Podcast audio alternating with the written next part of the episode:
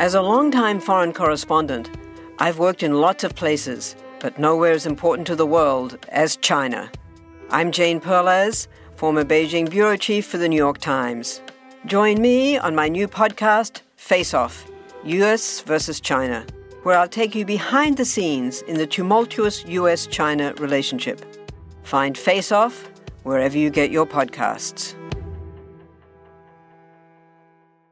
Welcome to From Beneath the Hollywood Sign. If you love old movies, Hollywood history, or the golden age of filmmaking, you've come to the right place. This is the podcast that talks about amazing stories of Tinseltown from another era and fascinating conversations with writer producer Steve Cubine and actress writer Nan McNamara. So, Steve, did Ava Gardner and Howard Hughes have a good relationship? Well, they did until he dislocated her jaw. What? Well, don't worry, she hit him back with an ashtray. From Beneath the Hollywood Sign is the gin joint for you.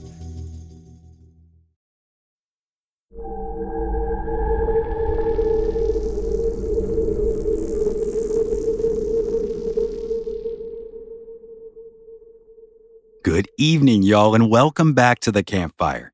Tonight, we're going to head over to Charlotte, North Carolina, and we're going to talk about a spirit that my friends Melanie and Jason Tapp told me about a few years ago, but I just never quite found a place to tell that story properly. So I figured let's just go ahead and do that tonight. I'm going to tell you about the ghost of a Revolutionary War hero named General Davidson.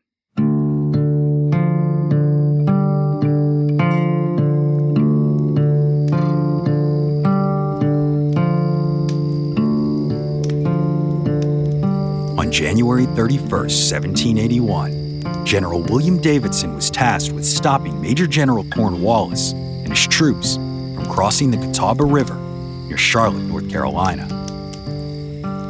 The past few days had been fraught with heavy rains, causing the river to swell.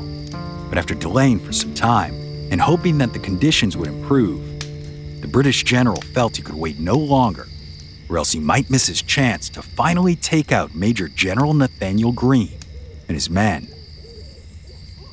The pair had been playing a game of cat and mouse for several months as Cornwallis pressed into North Carolina.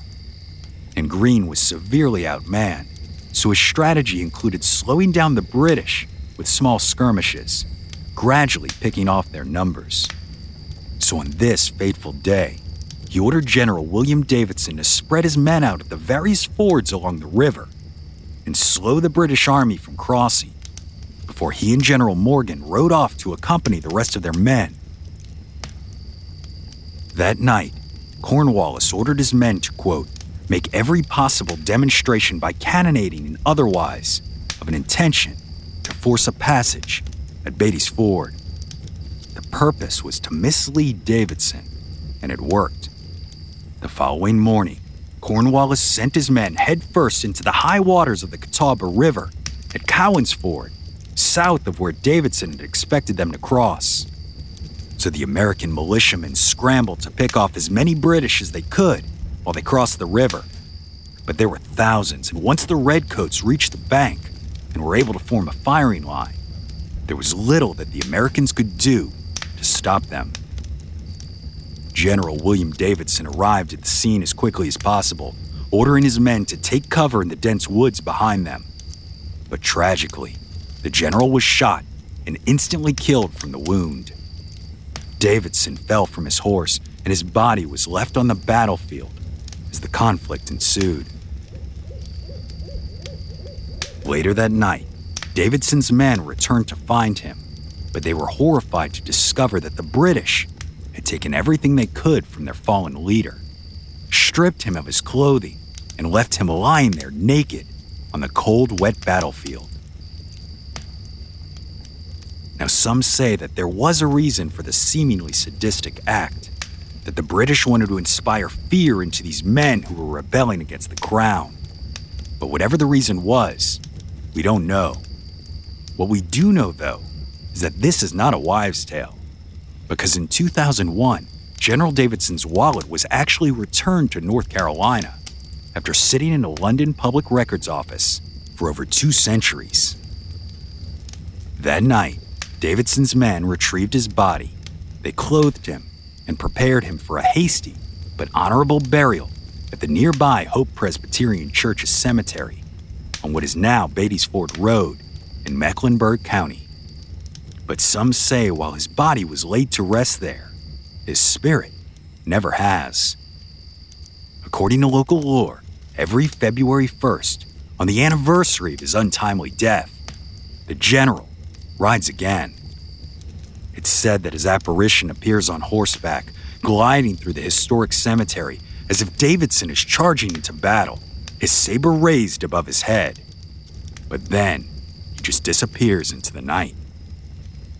This legend has been passed around for generations, and it was even chronicled by local author Stephanie Burt Williams in her book, Ghost Stories of Charlotte, Mecklenburg County. But not too long ago, our friend Melanie Tapp of Spooky CLT told us that she believes she may have encountered the spirit as well. Melanie claims that while driving down Beatties Ford Road one winter night, she had to slam on her brakes at the sight of something entering the road just outside of the Hopewell Church. At first, she thought it might be a deer.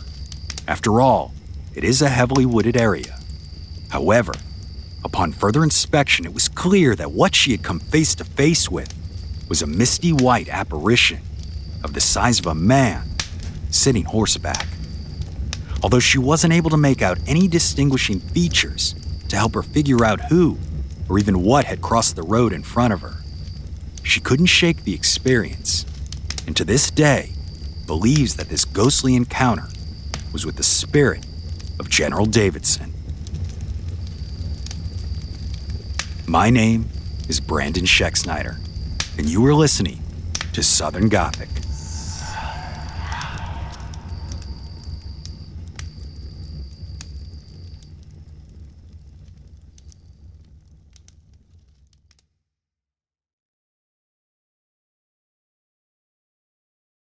What's something you learned in history class that you feel like wasn't the whole truth?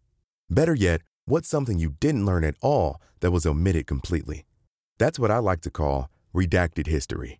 My name is Andre White, the host of the Redacted History Podcast, the place where history's forgotten events, heroes, and villains get their story told, one episode at a time. The Redacted History Podcast. Real history never dies. Stream the Redacted History Podcast on Apple Podcasts, Spotify, or wherever else you get your podcasts. Hello, my name is Matt, host of the Pirate History Podcast. Pirates rank among the most mythologized and romanticized of all historical figures. It can become easy to forget that pirates were real people that had real world concerns. If you like tales of high seas adventure, daring do, and also want to learn more about who Blackbeard supported to be king, you can learn more about all of that at the Pirate History Podcast.